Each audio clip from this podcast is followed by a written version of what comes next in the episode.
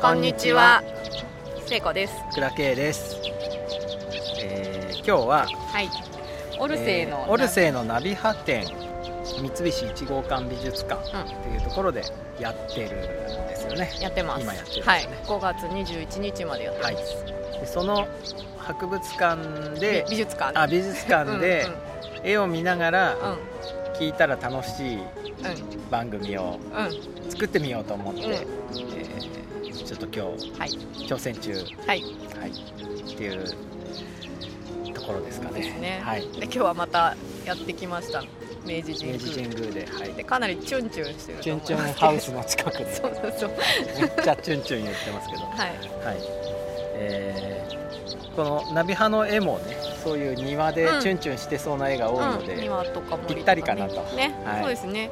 初夏の風情ですね。ですです。うんチュンチュンチュン。ははいい、そんなところからチュンチュンたちに応援されて、はいはい頑張ります。頑張りますさてさてさて。さてさて、えーなんでう展覧会たくさんありますけど、ん、そうですね。なぜあえてナビ派うん。なのか。オルセーナビ派展をうん。テーマに今回はうん。撮るんでしょうかね我々は、そうですね。うん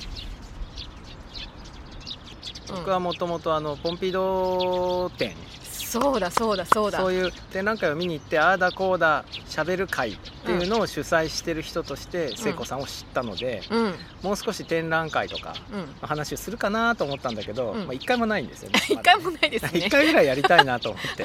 はいでこのナビ派展はうん聖子さんがツイッターでうん「ナビナビナビナビ」言った言った。書いて書いてて、うん。それで僕気になって見に行ったんですよ、うんうんうんうん。まあそれもあるか、そうですね。うん。3月の中旬ぐらいに見に行って、うん。あのこのナビ派の中にくくられてるうん。バロトンっていう画家がいて、うんで同じ三菱1号館美術館で2014年にバロットン展っていうのをやって、でそのバロットン展を見てああだこうだ話す会っていうのがなんか美術関係でのファンの一番最初だったんですよ。やったことあるんですねバロットンやりました。でもなんかマイナーすぎるのとうん。なんかあまあ全然人来なかったんですけどあ人来なかった。3人ぐらいでやってあでもいい3人数かも。4人？うん、ぐらいでああだこうでやってたんですよ、うん。なのでまあいろいろ思い入れもあるなるほどね。ので、あナビ派来るんだと思ってあこれ絶対行こうと思っていて、そすごいのバロットンさんがナビ派の一員というかうんうん。一人だったっていうことで、うんうんうん。そうそうその時初めてナビ派っていう派派閥が派 あるんだっていうことを知ったんですけど、なるほど。っていう話をうん。K さんと知ったら K さんはなんかどうもモーリス・ドニーが好きらしいそうですね。K さんは全然ナビ派知らなくて。すいません。バロットンも知らなかったんですけど、うんうん僕はあのモーリス・ドニーっていう人の、うんあのすごい好きな映画。うん。でもドニーさんの絵が全部好きっていうよりは、そのドニーさんのうん「フィエーゾレの受胎告知」っていう絵があって、うんうんうんうん。えっと模写するぐらい好きなんですね、うんうん。でそれしか知らなかった、うん。でもこの人の絵もっとたくさん見たいなと思ってたら、うんうんうんあの聖子さんがナビナビ言ってて、うんうんうん。でその出品作家っていうか、うん含まれてる名前を見てたらモーリス・ドニーって入ってて、うんうん。あこれは僕の好きな絵も来てるかもしれないからうん。見に行こうと思って見に行ったんですよ、うんうん。うん。そしたらよくて、ううん。ん。ちょっとねまとめて撮ってみたくなっちゃったんですよね、そうですうん。ああれ言っとかないとじゃない？あれあれ。何？前置き的な。前置き的な？あれ。あえちょっと2人で読んでみようかせーのの私たちはアートの専門家ではなくむしろろ素人です。ラジオで取り扱う内容も専門的な内容ではなくどちどちらかというと表層的な部分を扱うことになると思います。このラジオは知識を得るのではなくアートを楽しむというスタンスで聞いていただくのがいいと思います間違っているところは教えていただければ嬉しいですし興味を覚えた部分はリスナーさん自ら1歩2歩なんなら10歩踏み込んで調べていただくとしっかりした知識も得られるし面白いしいいことがたくさんあると思います。一緒にアート楽しんでいきましょう。という宣言をね、はい。はい、入れようと思って。あまりにも我々素人なので、はい。知った風に言うのもなんだなとう思って、ねはい。はい。あの入れることにしました。はい。はい、はい。大事な。はい。あこれ今回もはもちろんですけど毎回のラジオも結構こんなことです。はい今まで、ね言ってなかったけど、えー言ってた能とかもそうですね。そうそうそうそうはい。えーカルタも？カルタも。そうですね。詩も。はい。あ詩もね、うん。そうですね。全部そう。はい。はい、一生懸命話してはいますがうん。っ学術的に正しくないかもね、ていうそう、はい。でも別にそこは、うん。あの騙すつもりとか全然ないんで、うん、そうなんですよね、調べたら分かる時代にもなりましたしね。そうなんです。はい。はい。まあこんな風に楽しんでいますという、そうですね、はい。楽しんでいる姿勢がうん。伝わるといいなっていう感じですね、はい。はい、K さんがすごい地図をね。ね描いたんですよ、うん結局絵が全部で80点ぐらい出てんですよね。そんなにあったか。はい。でも75枚ぐらい描きましたね僕。え力尽きたんですか？最後の方のなんか、落書きみたいの書かなかったの。あのドニのうん。あのプッシュ系の物語の何枚かあるやつは、もうもういいかなと思ってあそこはあの、ピンクのやつね。はい、額縁しか書きませんでした。はい、それ以外は全部。はい。書いてみました、はい。うん。じゃあ順番にお部屋に入っていきますかね。はい。一号館美術館がまあちょっと可愛い建物そうですね。小部屋がいっぱいなんです小部屋がいっよね、ぱい今建ってるのはレプリカ。建て直したやつで、うん。本物ではないんですけどね、はい。可愛い建物がはい。建ってますね。はい。えー中庭から入るんですよね。中庭から外から入れないんですよ。ああそうそうそうそうそう。うん。ねうん。不思議ですよね。一回ぐるっと回って中庭から入りますね、はい。はい。そしてエレベーターで3階に行くと、えーまず音声ガイドを借りられる場所がはい。あります、はい。えーラジオを配信しながら言うのもなんですけども、うん。はい、音声ガイドよくできてたので、うんうん。えあの借りてみたらいいと思いますね、うんうん楽しかった。はい、500円で借りられます、ああと一番最初の部屋に入るところに、うん。あのー作品シートが置いてあるのあでそうですね。地図と作品の名前がねそうそうそう。全部書いてあるそうそう、はい。なのでメモ代わりに、はい。あで中はあのボールペン使えないので鉛筆だけだ。鉛筆です、僕借りられるしボールペンで書いてたらねちっちゃい鉛筆くれました、うん。はい。そうそうそう、はい。会場が6つぐらいに6つに分かれてるのかな、うん。はい、で1つの物語というか、うん。えー美術館としてはこんな風に今回紹介しようと思いましたっていう印象深いタイトルがうん。各部屋についておりました、はい。はい、じゃあえー一部屋目、1部屋目。はい。1部屋目はゴーガンの革命っていうはい。部屋なんですね、はい。ゴーギャンじじゃゃないいんですすよね。よね。これなんかやっぱこだわりがあったんですかね。ねなんか特にご説明なかったですけど。ご説明なかったですけどね。なんかはっきりとした意思を感じますよね、そうそう。今回はそのオルセーのうん。コジュバルさんっていうこのギコジュバルさん。ギ・はい。コジュバルさんはい。と、あの共同で、うん。あのー作ったんですって、うんうんうん。で、えー、一号館美術館の館長さん高橋さんという方と、うんコジュバルさんっていう方が、うん。昔一緒に仕事もしたことあって、うん。でナビ派の手中やろうって言ってうん5年ぐらい温めて、作ったってことなので、うん。えーきっとコジュバルさんがゴーガンだって言ったんでしょうねその発音ちゃうで。ちゃうで。ゴーギャン。ゴーギャンって言ってるの日本人だけだよ。そっか。いやすごい適当なこと言いました今。また。適当なことばっかり言って。すいません。すみません。でもそうあのゴーガンっていうのが珍しいですよね、うん、うん。ですです。はい、えっとねうん、今このタイミングで話していいのかわかんないんですけど、はい。話したい。はい。聞きたい。あのちょっと前に、はい。何ヶ月か前に、はい。東京都美術館で、はい。ゴッホとゴーギャン展ってやってたんです。よやってました。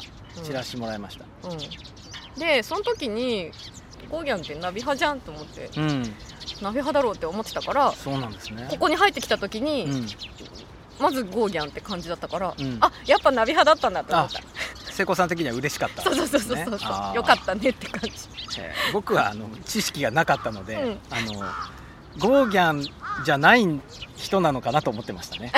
よく似た名前の人かなと思ってたぐらい よく知らなかったっていう。すいません。はい。あのタヒチのね、うん。あの南の島で、うん。女の人の絵を描いている人がゴーギャンでうん。こう今日いる人はよく似た人だと思って。でも同じ人でしたね。はい同じ人でしたね、でここはこ革命っていうぐらいなんで、うんうんうん。革命のことが表現されてたんでしょうねきっとね。うん。うん。あれ 何だったんだろう革命って。革命やっぱりこれじゃない？このあ2つ目の部屋にお守りタリスマンっていう名前のねお守りみんなのお守りになった小さな絵があってそれがあのー僕もすごい好きなんですよ。好きになりました。7番。あのーですね。そうですね、うんうんうん2部屋目に入って正面にある小さな絵なんですけど、うんえーポール・セリュジエさんっていう人が描いた24歳の時に描いたね、うんうんうん。あの小さな絵があって、うん。これあの会場にもありましたけど文章がフランスのパリからう西の方ずいぶん500キロぐらい離れてる。東京大阪間ぐらい離れてるんですけど、そのパリがあまりにも都会になっちゃったんで、うん。田舎で美しい風景の中で絵を描こうってうん。思ったんですって、うん。で画家の街って言われてた街があってもともとはなんかアメリカの人がいっぱいアメリカの画家がいっぱいいたらしいんですけどあのフランス人も行くようになって、で、うん、そこに行って、えー画家仲間と話をして、うん。絵の話をしたりうん。すると。長い間そこに逗留して、うん。っていう街がそのポンタベンっうん。ていう村なんですって、うんそこにこのセリジュ君がね、うん。24歳のセリジュ君が行って、うんうんうん。そこに偶然ゴーガンもいるんですよね。そこで意気投合してうん。で若いセリジュさんにうん40歳のゴーガンが、うんあの絵の手ほどきをして、うん。でその時に、うん。えーセリジュ君これらの木々がどのように見えるかね。これらは黄色だね。では黄色で塗りたまえ。これらの影はむしろ青い。ここは純粋なウルトラマリンで塗りたまえ。これらの葉は赤い。それならバーミリオンで塗りたまえ。って言ったらしいんですよ、うんうん。それで素直にねセリジュ君うんうんうんがうん。その通りに絵の具を置いたら、うんなんか見たことない絵ができちゃって、うんうんびっくりして、うん。ゴーガンもびっくりして。で以降彼の絵も変わるし、うんうんうんあのこのセリジュ君はうん。えパリに戻この絵を持って帰って、うんうんうん。すごい絵ができちゃったよって言って、うんうん同級生たちと一緒に、うんうん。このナビ派っていう派をね派閥を作って、うんうんうん。っていうそのスタート地点になった絵があるんですね、うんうんこれすごく印象的なうん。絵で。ここに至るこのゴーギャンの、うん。うん絵の捉え方っていうのがその革命ってことだと思うんですよね。うん。うん。なんかあでもそのすごいえっとこの時ゴーギャンが40歳ぐらいなんですうん、よね、40歳ですね。あ。なんかそのすごい若い人にうん。話してて、自分ではって驚くみたいなことってうん、ありますよね。ある。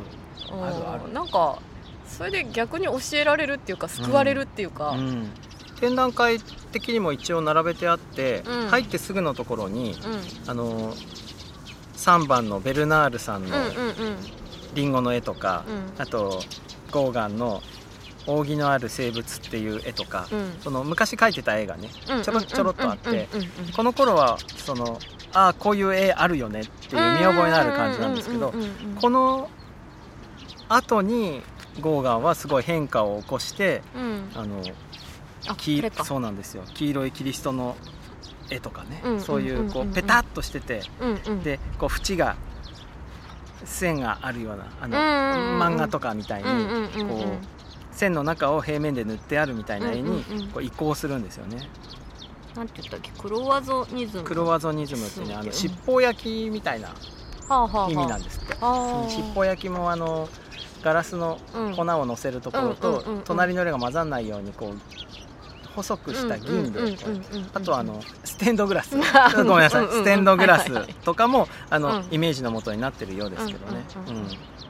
そうそういうのをうんそういうので行こうよってうん思ってうん。ただ自分はまだそっちには移行してないんですよねゴーガンは。うんしてないんだけど、うん。えーこう教えを請われたうん。セリジュ君にうん。言ったら、うん。いやそうだよねうん。ってなって自分もそこから変化していくっていうん感じで。だからこの「タリスマン」っていうセリジュ君の絵は88年の絵なんですけど、うん。あの頭の方にある黄色いキリストの絵とかはうんうん。90年とか91年の後なんですよこっちの方が、うん順番的には逆なんだけど、うんうんそういうあの一人の画家がこうぐぐーっと表現をうん。変化させていく途中に、うん。そういう若い画家へうん。アドバイスをしたうんってことがねなんか関わってるんだなと思って、うん。わあ神話だなと思ったんですね、うん僕は。うん。そして若者はそうなんですね。それを持ってそう仲間たちのところへ戻っていくっていう、護符タリスマン護符うん、でその護符を持ってる自分たちは預言者だって言ってナビハって言ってくるナビってヘブライ語でしたっけ？そうそうそう。ヘブライ語で預言者っていう意味なんですよね、うんうんそうなんですよ。すっごい盛り上がりっぷりですよね。ですごい盛り上がりっぷりで、うん。すごい盛り上がりの方が先行してたみたいですね。あ。そうなんですよ。うん。でその学校にいるうん。ちょっと先輩うんのお家に、あの毎週土曜日に集まって、うん。あの自分たちの制服作ったりとか、自分たちの儀式を考案してやってみたりとか あの彼女ができた人に、うん。婚約の儀式をやれって言って、なんか焚きつけてしたりとかあのそういうことをして遊んでたみたいですね。楽しそうです、うん楽しそうですよね。この絵自体もねすごい綺麗な本当。僕はナビ派の絵ってよく知らなかったんですけど、うん。その絵を見てう、もう本当宝石みたいだなと思って。ん、なんか泣いちゃってたひらめいて見えてうんちょっと本当涙出ちゃって、うんあの赤に赤く塗りたまえとかね、うん。そんなのも思い浮かべてまあ、うん。いい絵だなと思いました。うん。うん。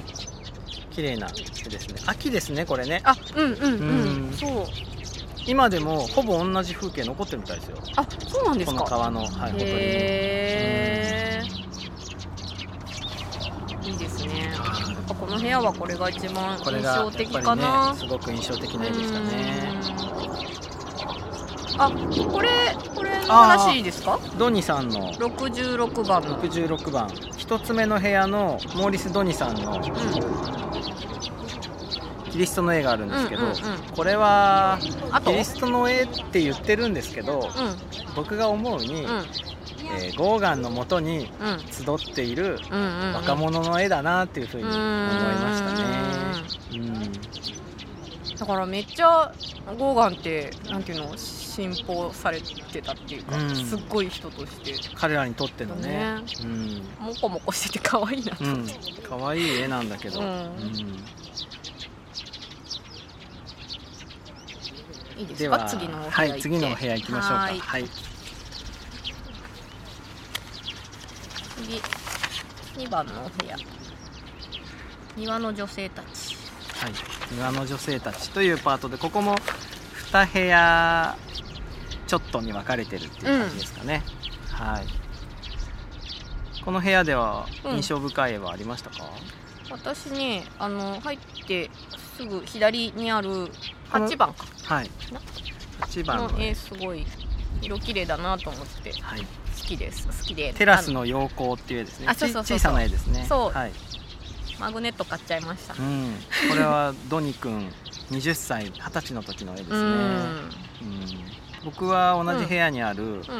同じドニさんがですね23歳の時に描いた、うん。ミューズの絵が好きで、うん女神様がね、うん。9人写ってるんですけど、全員奥さんの顔をしてる、素晴らしいなと思いましたね、めっちゃ好きっていう。はい、その向かいにも女の人たちが描いてある絵があるんですけど、うん。どれもあ全部はい。あここ全部ドニさんの部屋だったんですね,、はいドニさんコーナーですね。あそうかそうか、はい、あ多分ですねドニさんが、うんあの言語化してるんですよ。そのタリスマンを見た後の、うん。我々ナビ派はうん。どういう派閥かっていうことを、うん。えあったっけそんなの。ありましたね。えっとねうん。絵画が軍馬やラフや何らかの逸話である前に本質的に一定の秩序のもとに集められた色彩で覆われた平坦な表面であるというようなまあなんか20歳の時にねいろんな理論をまとめて発表してるんですね、うんうんうんうん。それでそういう難しいことのリーダーだね。一番年下だったんですけど、うんうんうんうん。あのそういう立場に立っていたので、うんうんうん多分ここがうん。橋渡し的な意味でドニコーナーになってるんだと思います、うんうんうん。なるほど。うん。うん。そうですナビ派と言われてる人たちはみんなすっごい若くて、うんうん。あのさっきのタリスマンを持ち帰った、うん。えーセルジエ君が24歳だったんですけど、うんうん。それ以外の人も18歳から2334ぐらいだね、もうみんな10代後半から20代前半っていう人たちが始めて、うんで10年ぐらいでうん。ほぼみんな独り立ちしていくっていうかナビ派としての活動は終わっていくので、うんうんうん本当青春物語みたいなねキラッキラの。キラッキラの感じですよね、なんかこの部屋ちょっとこう落ち着いたグリーンの部屋だなと思っうんうん。たな、うん。その次行くと結構なんかペパーミントグリーンみたいな世界になるんだけど。うん。なるほどね。あ逆にペパーミントグリーンが特徴的ですよね。そうそうそう、ん。あの後で思い返してみると、うん。なんか残ってるのはなんかペパーミントグリーンなんだけど、ここの部の最初の屋はまだ方はうんなんか葉っぱの緑って感じですかね。そうそうそうこの21番のそうはい。アリスティード・マイオールさんの女性の横顔、うんうん。これはいかがですか？あセコさん。こ これこれ私結構好きなんですけどれですね。好きっておっしゃってましたよね、うんうん。次の部屋に行って、ね。皿なんかがある部屋ですねあそうそうそう。お皿とかある部屋。屏風とか。うん。なんか統合政治っぽい感じも美人画みたいな感じ？そうですね。ん。そうそうそう。んんん。そういうのとして、うん。なんか横顔っていうのもなんかあんまなかったような気がしたんだよな、こうの中で。んだし。なんかラインが綺麗だし。うん。なんか大人の女性って感じです。僕これ見た時にうん。あの女性が好きそうだなって思いました、うん、女性に人気のイラストレーターっていう感じがしました。どうどう違うんですかそれ？な何に惹かれるんですかね？なんでしょうね。でもおっさん受けしなそうな感じがしました、あー。あうんあそうなんですか、うん。なんか喫茶店とかに飾ってありそうじゃないですか喫茶店のうん。お母さんが描けるんじゃないですか、あ ああそっか。あなるほどね。うん、どうでしょう。わかんないけど適当だけど、うん。はいこれこれなボナールか。これも好きですね。あこの4枚シリーズの見返り美人、うん。うんうんボナール君のそう。4枚のうん屏風みたいなねうん。縦長の絵ですね、うんうんうんはい、美術館の奥に行ってうん。90度曲がったところにね、うんうん。はい、4枚はい。並べてかかってる、ははい。いこれチラシにも載ってたから。載ってますね。庭の女性たちっていう,、はい、4枚セットの絵ですね、うん。ポーズとかすごい日本っぽいですよね。うん。浮世絵っぽい、うん。これ確かにペパーミントグリーンっぽいですね。うん。うんそうすごいなんかこれの印象があるんだな私。ボナール。うん。うんボナール君のうんこの絵がめっちゃ女の人くねくねしてまああそうですね、すはい。うん。もう服の柄とか可愛い。うんこれ好き。そうか。庭の女性たちっていうコーナーだから女の人の絵がうん、あねそうですね、うんあそのちょっと手前にあるドニの、あの板の屏風みたいなうんうん。やつもすごいいいですよね、あえー、とタイトルは「モーリス・ドニー鳩のいる屏風」っていう絵ですね、うん。96年の絵。これは結婚した後ですね、うんうんうん。あのドニさんは23歳で結婚するんですけど、うんうんえ26歳の時のうん。絵です。でもうお庭にね泉があって鳩がいてあの奥さんが名前彫ってて、あは名前彫ってこれ名んの？これ前彫ってるらしいんですよ。マジか。自分の名前だと思いますよ。はかわいいいな。うん。でこれはあの最後の最後までうん。外には出さずに自分のアトリエにあったそうです、ーん。ああそうなんですか、へえ素敵な絵ですよね。うん。うん。なんか一緒に見てた時に、うん。ここ住みたいって言ってましたね。ここの子になりたいここの子になりたはいしてた。な、そうだ。いいです。僕の好きなモチーフがいっぱいどれ？えー、鳩とかさ、うん。泉とかさ。ああ そうそう。いうのが好き。そうそう。好きなんですよ。うん。天使っぽい。天使っぽいのか、はあこれが天使っぽいのね。全部で80枚あるんですけど、うんうんうん。そのうちのうん。半分以上はうん。3人の人の絵なんですよ、あそうなの？そうなんです。あそんなに？うん。偏ってたんだ。すごい偏っててうん。えっと VR 君ラジオの中にはまだ出てきませんけど、うんうんうん。VR 君とうん。ボナール君とうん。ドニ君、うんうんこの3人の絵がほぼ占めてるんですよ。でさっきちょっと聖子さんが言ってたうん。バロットン君の絵がうんうん。10枚ぐらいある、うんっていう感じでうんあとはみんなねあの23枚ずつしかないんですよ。うん。そっか。うん。あのタリスマンっていうお守りを描いたうん。セルジェ君の絵もうん3枚しかなくて、あ、うん。そうなんですね。ね。なるほどなるほど。なので物語中盤はうん。ほぼこの3人。で3人、うんうん。えーバロットに入れて4人の絵が並ぶっていう感じはいですね、はい。うん。他に気になる絵ありましたか？このこの部屋ではになる絵。あこのこれね。はい。20番の。ボナール。ボナール。やっぱりボナール君1892年。うん。うん。えー「黄昏クロッケーの試合」っていう絵ですね、うん。うん、なんかこれ図版うんの表紙にもなってる、あなってるうん。なってる、ね。あ図版はあの2種類あるんですよね、はい今2種類回ねはい。赤っぽいのとうん。緑っぽいのがあ赤って、と緑が。はいこの緑の方。赤い方の絵は次のコーナーに出てくるんですね。うんそう3番目のお部屋に出てくるやつなんですけど。なんかこの辺まで来て、うん。この絵を見て、うん庭で女の人が、うん。なんか白い長いうん服着て、ふわふわ。して、うん。なんかいる感じって平和だなって思って、うん。なんかそういう絵がん。何枚かあって、うん。平和な世界なんだなって感じがお金に困ってなさそうな感じしますよね すごく。うん。こう緑あふれるお庭でうんうんひらひらした服を着てうん。うん遊んでる女の人いっぱい出てきますね、このナビハってうん。まあでもなんかなんていうの？えー、なんか絵ってうん。ハングリー精神ないと描けないんじゃないかみたいなとか、なんかちょっと不遇な感じうん。うんじゃないと、うん。なんかあかんのじゃないかみたいな感じが勝手にあったんですけどうん。別にいいよね。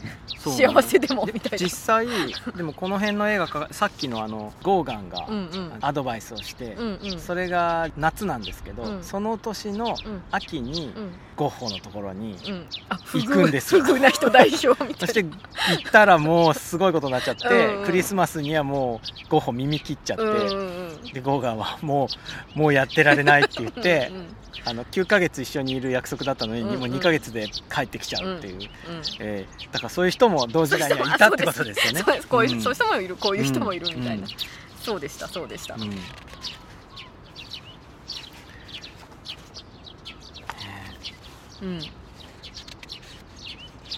次のコーナーいきはいますか、行きましょうか。はい。3番目のはい。コーナーは親密さの市場。市場？ポエティークってことですね。あポエティークポエティークとなんでしょう読めませんね。はい。えっとなんだっけ？親密派って言われてた人たちがいるんですよね、はいはいはい。アンティミアアンティミストたち、うん。うん。その親密っていうのの意味が僕うん。よく分かんなかったんですけど、うん。なんかベッドルームっぽいんですよね。すあごく。全まあ体的に、実際ベッドルーム。ベッドルームの絵も多いし、うんうん。恋愛ものも多いし、部屋の中のうん。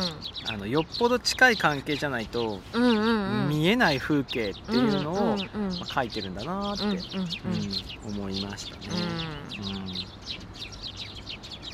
部屋の壁もね真っ赤なんですよね。部屋っていうかこの展示会場の。そうそうそうそう。急になるんですよね。急に真っ赤な壁紙になって、うん。小さな窓がついてて今まで見えてたお庭がチラチラと見えるんですよ。そうだそうだ。多分そういうことをね、うんうんうん。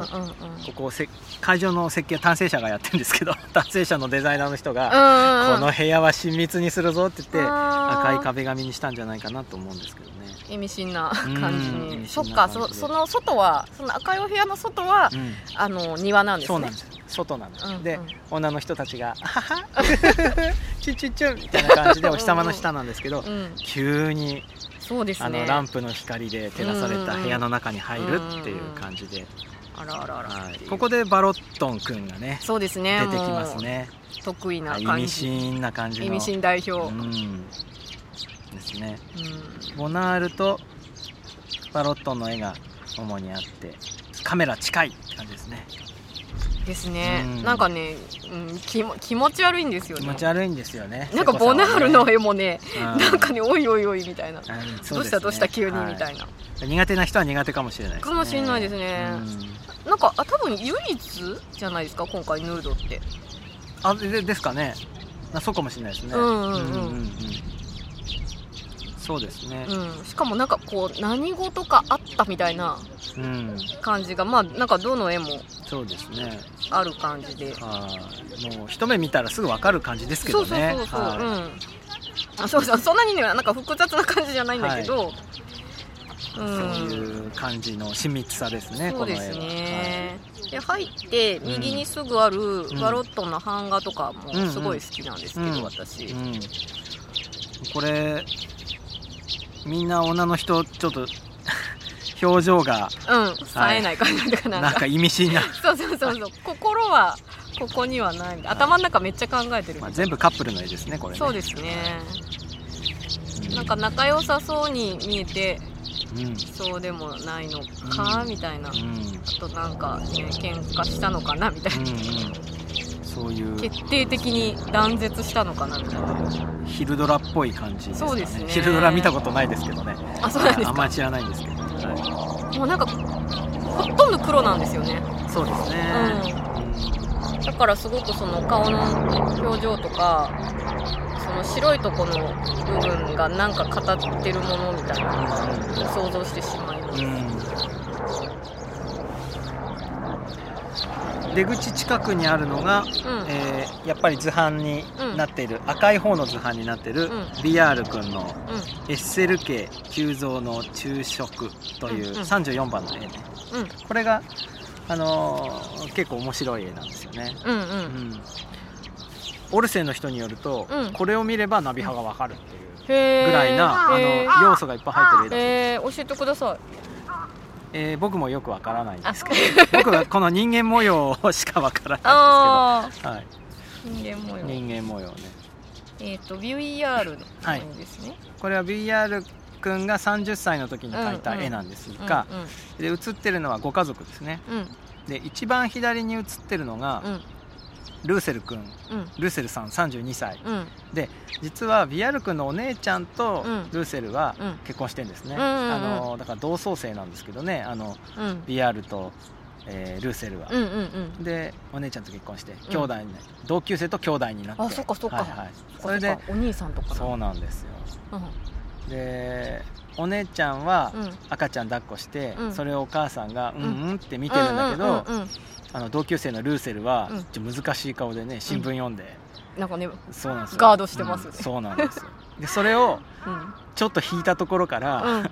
義兄弟の BR が書いてるっていう、なんかちょっと意地悪っていうかね、うん。あの近すぎだろうっていう感じの、関係が描かれている絵ですよね、うん。結婚6年目の絵です。結婚6年目の,、うん。あの夫婦の絵ですね。ちょっと倦怠感ですか？でしょうね、うん。あのお姉さんは幸せそうですけどね赤ちゃんも生まれて、うんうん。なんかこの絵なんか目線がやややや下かなって感じがうん。パッと見て面白いなと思いそうですね。ました、でこれは椅子に座ったまま描いてんじゃないですかね。あそっかそっか、うん。でもこのまま座ったらなんかテーブルちょっと高くない？ってちょっと思ったりしたのうん。で低いそうなのかなんかこうこうなってんじゃないですかこう。後ろに。なあ後ろ ずるーってなってるとか。あーあーなるほど、うん、あのね自分のお皿見えますもんね。あテーブルの上に。本当だ、うんだご飯も食べずにかはいあスケッチしてるんだと思う。うんうんうんうん。うん。やめなさいよとかね言われてそうですよね。ご飯の時に絵描くの。あ また描いてるとか、あうんうんうんいいよほっとけよなんつって。誰？ルーセル。ルーセル。が あいついつもそうなんだから。あそんな、ーそんな。うん、ことを思いながら。やっぱりなんかこう、連続ドラマっぽいなと思って、うんうんうんうん確かに。うん。じゃあ次のコーナー行きましょうか、次はい。4番目のお部屋ですかね、はい。えーっはい、4番目の部屋は「心の内の言葉」っていうタイトルがついているコーナーで、ここは結構ありますね数が2 4ロそうですねハと245 15枚ぐらい絵があるんですけど、うん。ほとんどが肖像画ですね、うんうんうん。でここやっぱ面白くってうん。笑ってる。あの聖子さんはこのモーリス・ドニ君18歳の画家の肖像を見ると必ず笑っちゃうみたいなんですけど、いいですね。ね。あのまっすぐな目でちょっとまっねすぐな恥ずかしくなっちゃう。青い瞳でおちょぼ口でね、うん。あの本当にまっすぐな人だったんでしょうね、うん。ドニさんほはっぺもポチャポチャしてて、ね。なんかピンク色で、手もねピンク色で、うん、丸っぽくてうんなんかねそれでこうあのセンターで バクって分けて。てね。育ち良さそうですよねすごくね。君。実際そうなんだろうな。ね。ここはあのルーセルの肖像とか、うんうんうん。ビアールの自画像とか、うんあのボナールが描いたあビアールの肖像うんうんうんとかあ出てくるキャラクターたちの絵描きさんたちのうん絵がいっぱいあって、うん。みんなすごいおじさんに見えるんですけどみんなうん20代前半なんですよね、21すよね。歳とか23歳とか。びっくりびっくり。はい、あの美術の学校ってはい。とかうん、美術のお友達同士ってこういうのよくするんですか？お互いの絵描くみたいなのって。僕は美大って言ってもデザイン科だったので、うん。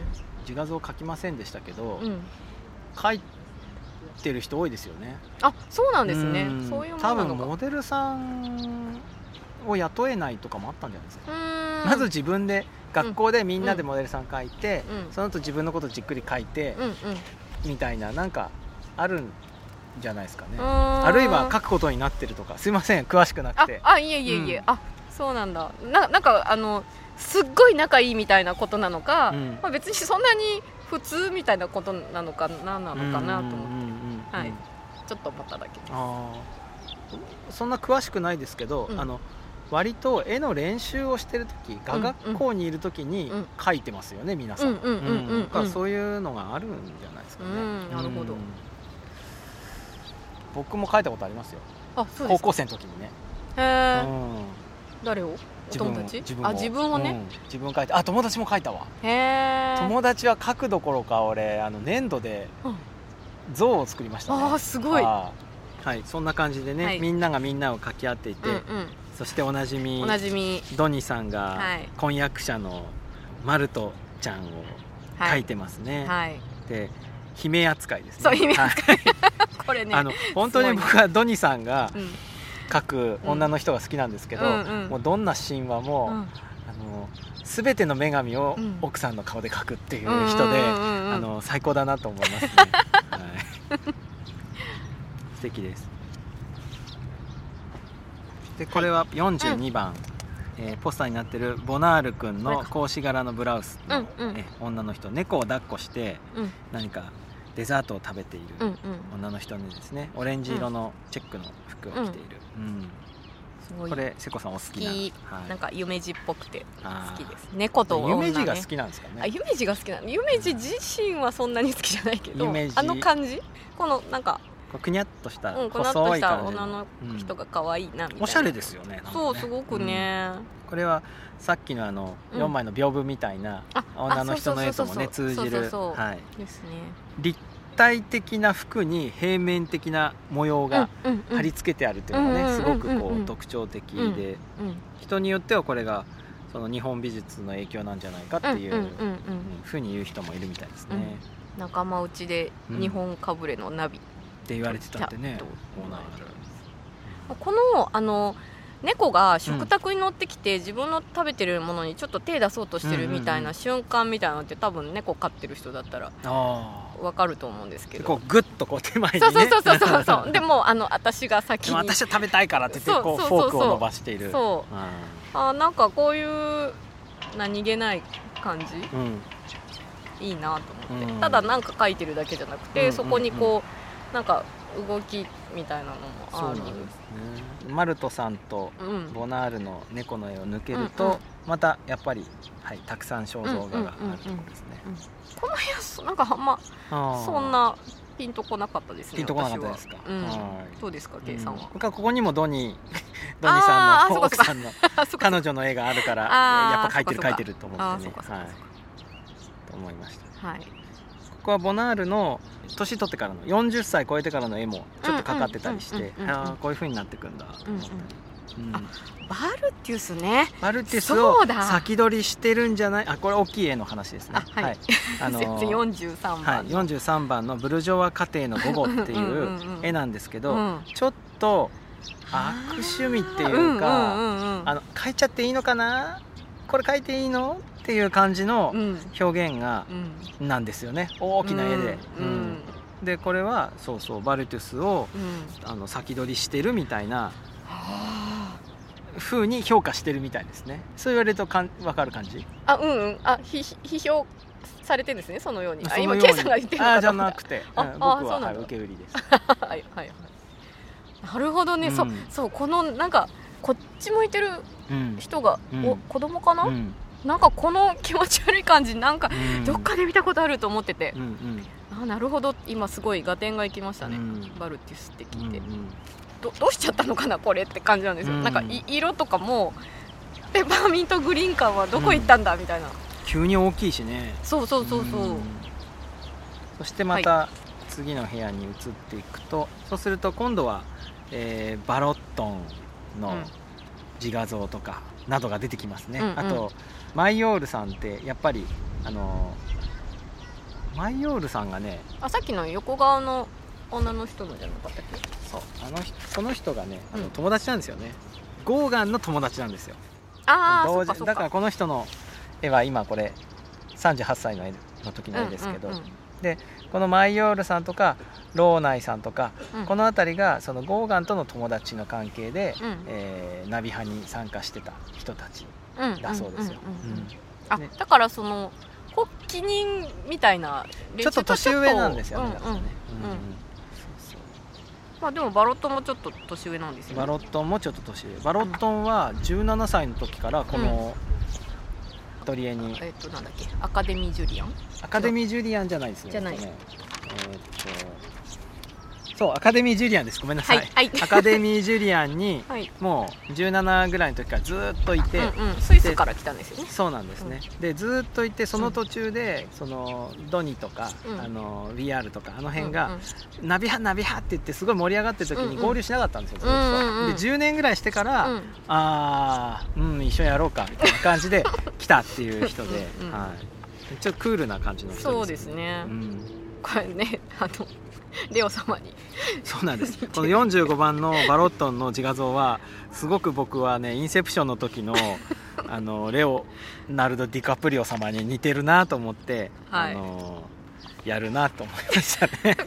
ぜひ会場でご確認はいすごいいろんな人とく親密だったんだろうなと思って、うんうん。はい、そしてそえーこの部屋が終わると、えーちょっと変わった感じのあの吹き抜けに出ますね、うん美術館は。はい。な、年表があります。ああ年表ね、年表とあのえっと屋根裏の構造みたいなのが見えるようになってるところですね。これ隣の部屋にはカタログなんかがいろいろあって、うんうん。はい、昔やったうん。ナビ派に関係ある、うん。えー展覧会のカタログがあって、うんうん。え意外と、ね。はい、見見応えがある。読み応えある部屋でしたね、うん。はい、この年表がある部屋ねすごい病院の匂いが するんですよ。なんか昔の建物にいるみたいな気分にねうん僕なりましたけど、はい、余談でしたね。はい。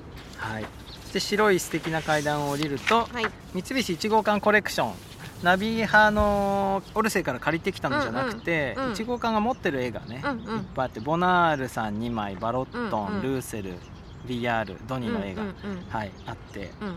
でこれがあの彼ら活躍してるのが、うん。1890何年っていう感じの、うんうん。19世紀最後の10年なんですけど、この1号館ができたのもうん。19世紀最後の10年の中で、うんうんなのであの縁があって絵を集めてうん。持ってるんですね、うん。あのちなみにうん。この1号館ができた次の年にうん。映画が発明されてるんですよパリで。あリュミエール兄弟によって。そうそうそんな時期。うん。日本はちなみにあれですね日清戦争してたうんですねはうんあの激動な感じですけど。激動ですね。うん。すごい。でお隣の部屋に行くと大きなルドンうんさんのブーケ、でっかいブーケの絵がうん。花瓶にうん持ったねうん。花束の絵でこれは1901年の絵で、うん。えールドンさん60歳の時の、うん、あ、そっか、はい。そうなんですよ。60歳だったなエネルギッシュだな。うん。だから他の人たちにうん、なんて言うんだろう。追い抜かれちゃった感じだったんみたいですね。あルドンさそうんなのか、は他の人たちっていうのは？他の人っていうのはボナールとかうん。ビアールとかが、うん。その大きな絵をもう若くして仕上げてる時に、うんうん。あのルドンさんはそういうのを描かせてもらえなくて、うん。で先にデビューしてるんだけど、うん。大きいのはやっとこの時描いたみたいな感じで、はい。かなんか変な絵お多いですよね この人。ルドンさん？う僕これしか知らなくって。んな なんかこういうの。虫みたいですそう虫みたいなやつとか。ななんかちょっとシュルレアリスト人みたいな。そうそうあそう。この人なんだ、うんへえだからああこの人なんだ。あそうそうそうキュあック。僕知ってますよこの人、ねこキュックロップス。なんかすごいあの大だらぼっちみたいうな、んこの人すごいじゃないですか。僕知ってますよ。いや知ってます知らなかった、あそうそうそう。う、ん。うん、へえあのそう60歳だから結構なんか花がテーマになり始めてうんうんうん。うんカラフルになってきた時のやつなんですね。そうなんですね、うんこの絵はあのパステルが直接うん。塗ってあってすごい今でも鮮やかなんですよね、そうそうそう。私なんかね あのナビ派は良かったんですけど、うん。1回目見に来た時結構ここでずっといたってかへー。30分ぐらいいましたね。この辺。なんかねあの見るたびにうん。なんか違うんですよ。あの細部が。うん。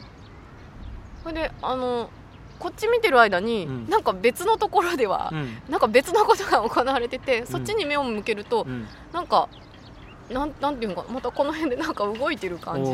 どんどんどんどんなんかあの花瓶から花がわーっていろんな花がなんか出てくるみたいな感じであ。酔いそうになりますねずっと見てると。うん。僕もでもずいぶん長い時間見ましたねこれは、うん。面白かったな、うん。うん。そしてここを抜けるとははいい、そうですね5番目のコーナー、子供時代。はい、ここは2部屋ぐらいに分かれてるのかな。はい、そうですね。ドニドニードニードはい。ニー、えーおなじみドニさんの家族の絵とか、うんうん。うん。子供できたりしてね。でここにあのバロットンの不吉な子供の絵がねありますね。あそっか。57番。なんか子供テーマにして子供テーマですよね。ここにはなんかあんまりそういうイメージなかったけど、そっか。うん確かに、そうですね、うん。あ写真も撮ってたんですよね？バロットンね。バロットともうそうですねこの頃はね、このボールの絵ははい。あの2014年にバロットン展やった時の,、うん。あのチラシだったりああのあ図録の表紙になってたりして、うん割とこうイメージ思い出す人もいるかもしれないんですけど。一回見ると忘れない感じないですね、うん。でなんかこう変なんですよ。よく見ると、うん。その平行感覚とか、うん。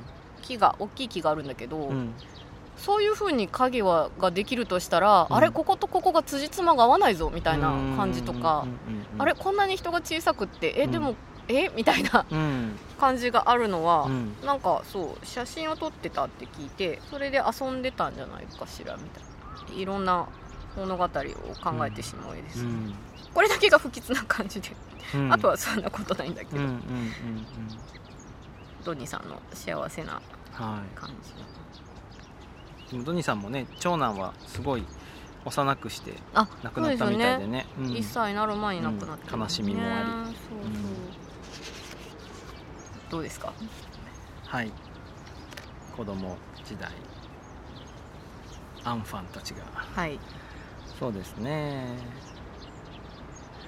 こう子供がやっぱりなんだろうな。こう学生の時って、うん。想像でしかないんですけど、うん。子供じ自分たちが子供みたいなもんだと思うんですよ。10代後半とか、若い時って、うん。であのなんか女性もうん。恋人みたいな感じの捉え方なんだけど、うん。やっぱりみんな年食ってうん。結婚して子供ができたりする友達が出てくると、うん。その自分たちが少しずつ大人になってくっていうか、うん。なんかあーこうあー人生の季節が動いてくみたいな。でその中にいる人もいれば、うん。で子供がいない人もいるしっていう感じで、そういうふうに、うん、なんかこうこうやって少しずつ季節が変わっていくんだなっていう感じがしました、絵がねどれもやっぱりその1890年代後半になっていって、うんうん。この絵が描かれてる数年後には、うん。ナビ派みたいなのは、まうんあ、解散に、うんうんうんうん。解解散というか別に解散式はないんですけど、うんうんうん。ナビ派から脱却していくので、うんうんうん。うんこうやって時期が変わっていくんだなみたいな、ううんん、風に僕は見たかな、それがなんとなく、あのみんなにうんうん。大体同じような時期に訪れてるって面白いな、かこの展覧会でそういう風にああ構はい成してるのか、そういう子供たちを通してうん。大人になっていったナビ派の青年たちみたいに見せてるのかもしれないですね。この部屋抜けると大きな VR の絵がね、ありますね。これは VR 君26歳の時のうん。対策で、ううんん、なんかこんな今日みたいな感じのそうですね。うんなんかお庭っていうか、すごくそんな感じですね。ね。はななんかあれ向こうの方に山があるのかな山見えましたね。なんはい。かすごい広々したいいとこなんだなって感じで。い、これは子供時代のコーナーの中にある絵なんですけど、うん。あのおばあちゃんもいるし、んうんうん。お姉さんもいるし、うんうん。子供たちもたくさんいるし、お子さん全然いないですけどうんね女の人しかいないんだ、おじさんたち働いてるんじゃないですかねどっかでーん。あそっかそう考えると、うん、なんかまたちょっと違う感じが今した。うん、あなんかずーっと庭で女の人や子供の子供たちと戯れて青春時代からうん。30代40代を送ってた人たちなのかなみたいに見えるんですよねこの展覧会見ると。本当におっさんが出てこないですよね書かれてる対象として。あそうですね、へえあ今ちょっとまた別のこと考えてたんだけど、うんなんかその男の人がいないところで、うん。うんあこれはまあ見てるか書いてるからいるんだと思うんだけど、なんか女の人だけでそのうん。いろんなお姉さんだったりおあおばあちゃんだったり、うん。なんか子供とお母さんとか、うん。みたいな女性の人だけでうん。なんか一緒にいるのってうん。居心地がいいんですよね、あそうなんですね。うん、そそれはなんか別に男の人が怖いとか、うん。なんかそういうんじゃないんだけど、うん。なんか独特のはい。いい感じがあるんですよ、ほう。うん、分かってる感じ？分かってる感じ、うん、とか。うんなんか安心する感じとうかんがなんかすごい書いてあっていいな。それが表現されてたんですね、うんうんうん。そうそうそう。じゃあ女の人にしかわからない感覚ってわけじゃないんだ、そうそういうことだと思う、うん。書いてみてもよかったですよ僕。これを。あー。うん。あここの地図のとこにね。あそうこの地図 K さんが1枚ずつ棒人間模写してるんですよ。ゆ言ったっけ？言ってないかもしれないけど。はい。この絵が大きくて地面に落ちてる木の影とかがすごく気持ちよかったんですよね。風がちょっと吹いててみたいな。そうそうそう、うん。大きい絵描きたいなと思いましたよこれ見た時に、ああ、うん。なんか気持ちがいいんですよね。うんうんうん。うん。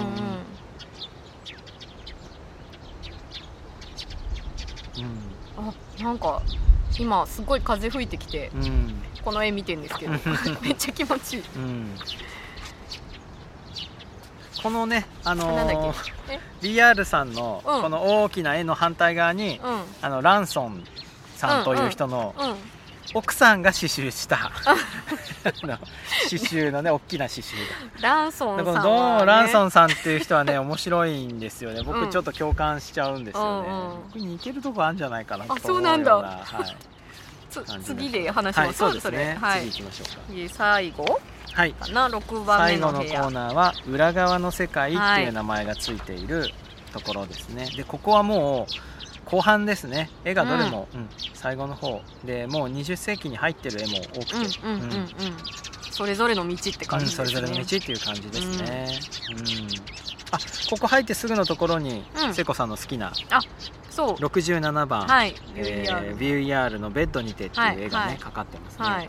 これも好きでマグネット買ってうん冷蔵庫にありましたね、うん。はい。なんかすすごい好きですね、うん静かな感じですよね、うんそうそうそう。なんかベッドとかシーツとかがめっちゃあの 画面を食ってますけどね、うん、僕最初なんかちょっとこう退屈といううかうん。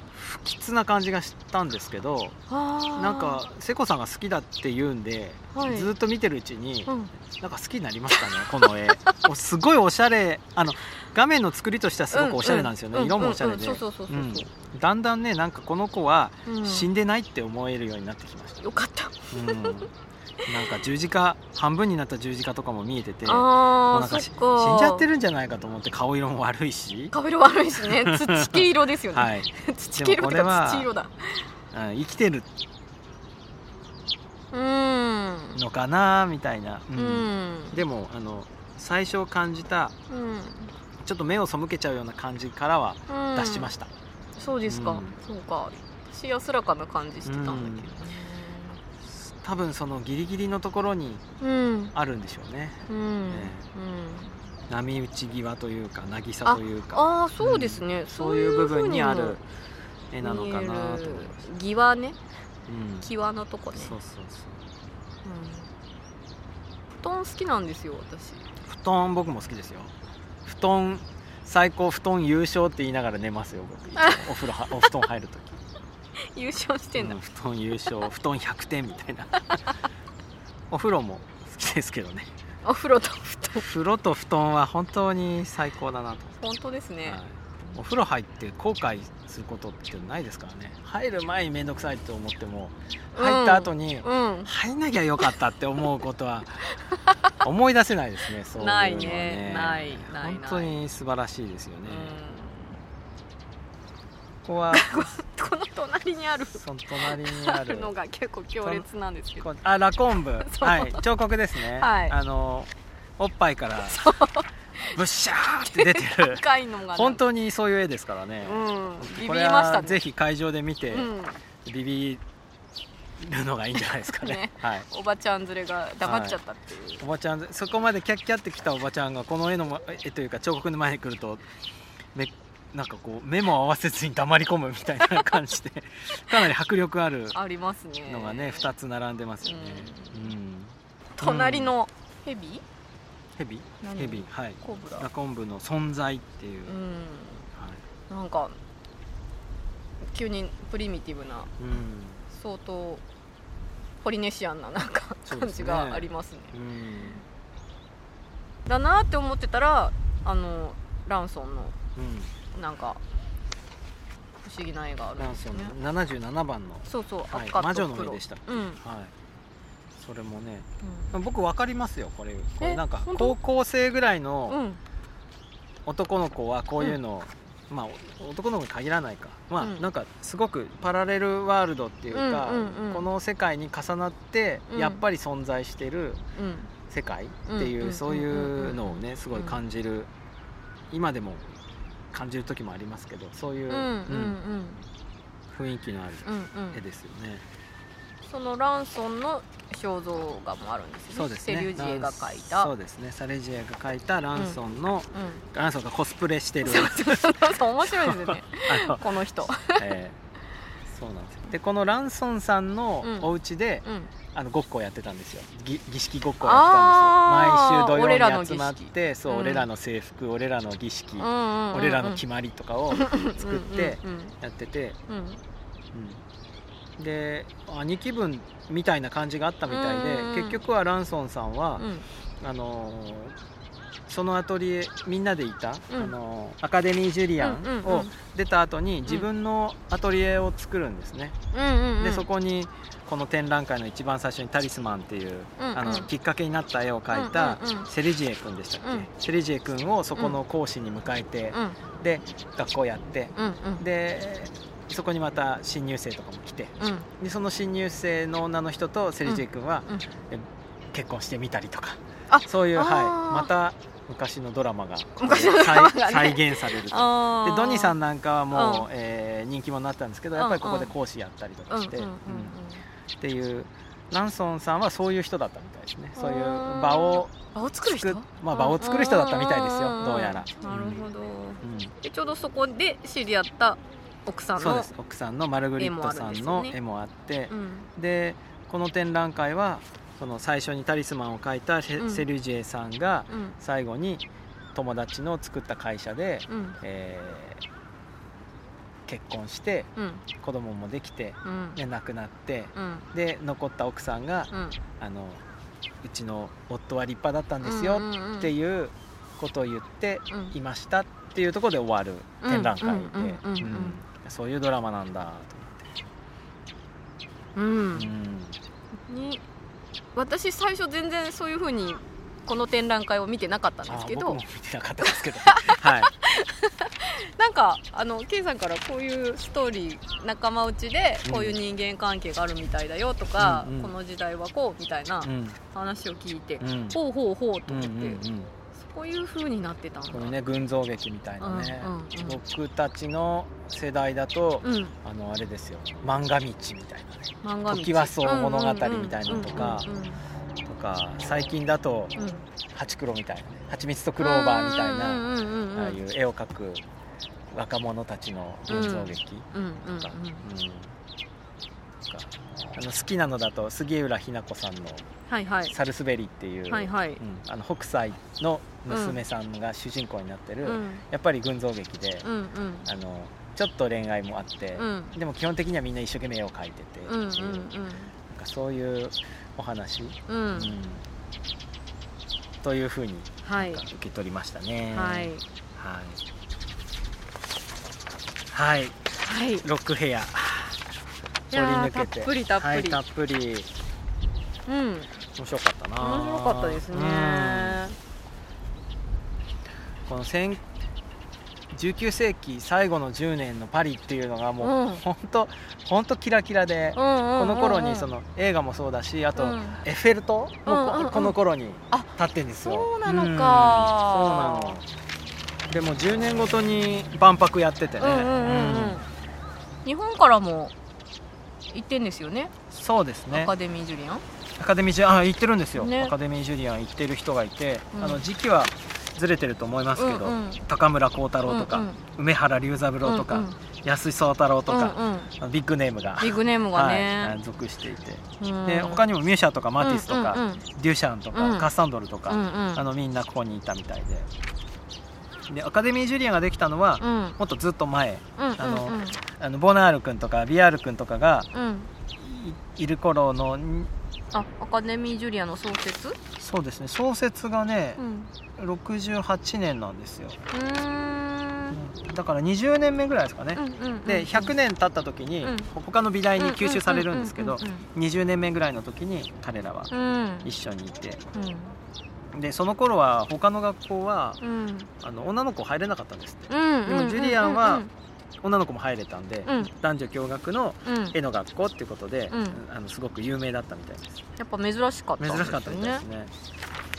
で結局はあのその20世紀になる直前ぐらいにうん。あのボザールっていう美大もうん共学になるんですけど、その頃女の人が行けるところはなうんかったみたいうんうんうんで。すね、K さんはこの展覧会で発見があったみたいなんですうんいろいろあって面白かったです、まあ、こういうふうに展覧会を見たのが初めてだったので、うんあの教科書で見たことのある人の絵をうん。うん見に行こうみたいな、うんうん。えーモナ・リザが来るからモナ・リザ見に行こうとか,、うんうんうん。なんかそういうふうに見てたんですけど、うん。今回やっぱりすごい意識したのは、うん。学芸員さんうんっていうんですか、うん。あの美術館とキュレーター学芸員さんうがん。すでにある絵をうん。どんな風に組み合わせてうん。一つのお話にしてうん。あのみんなに見せるのかっていうところにあのすすごくこう自分がうんうんうんあこんにちは！あれ？こんににちちは。はあの、えーお友達です。はい。ですね、はい。うん。あのごめんなさい話がちょいっと飛んじゃったんですけどそういうキュレーターさんたちがそう一つの物語にしてこういうのを見せるっていうところに、うんよく知らなかったから見えたんじゃないですかね。うんうんナビ派のことも知らなかったし、うんうん。あのいる作家さんたちのこともうん。全然知らな、画家のことも全然知らなかったかうんら、なんでこれが一つのうん。は派閥っていうのかな、うん。ナビ派展っていう展覧会をうん構成できてるのかがよく分からなかったですよ、うんうん。だからなのかなっていううんのもあるし、やっぱり今回はその群像劇みたいにキュレーターさんたちが見せてくれたので、うん。うんそれが僕も面白かったんだろうと思うし、これから展覧会を見る目がちょっと変わりそうな、はい、気がしました。そういう風に見ても良いし。うん。でグラフィック好きな絵として見てもいいし、そっから何を感じるかとかだけでもいいし、うそれぞれに、うん見方がいろいろあはい。って、、がなんかこう持ち寄ってああだこうだ話すと楽しいですすね。ね同じ展覧会見てこうやって喋るのもう僕そんな経験なかったんであ面白かったですね。初めてじゃないかなあ本当に、うん。へえ、うん。じゃあまたはい。いい展覧会があれば。そうですね。やりたいですね。はいまたやりたいですね、はい。博物館系でも面白そうだし。うんそうそうそうですね。うん。うん。展覧会の情報はリンクを貼っときますかね、はい、はい、そうですね、うん。でも大雑把に言うあと大雑把にはい。大雑把に言うと、えー東京駅から徒歩5分のところにある三菱一号館美術館で、はい。えー開催しています、はい。えーオルセーのナビハ展という展覧会、はい。はい。えー、と2月2017年今年の2月4日から始まって5月21日の日曜日にはい。終わってしまうので、はい。はい。興味持たれた方は、はい。はい。ぜひぜひ来てください。見に行ってみてください、多分ねう夜8時までやってる日もあるんですよ。んうん、なので夜ぜひ。8時までやってる日がある、うん。あの通常は6時に閉館なんですけど、うん。夜8時まで空いてる日がありますので平日の夜に、うん。なのでお仕事帰りに行かれてもいいんじゃないかなと思います。はい、はい。えーまた美術館もの、はい。博物館ものやりたいと思います、ぜひぜひ、はい、今日はどうもありがとうございありました。がとうございました。はい。さようなら。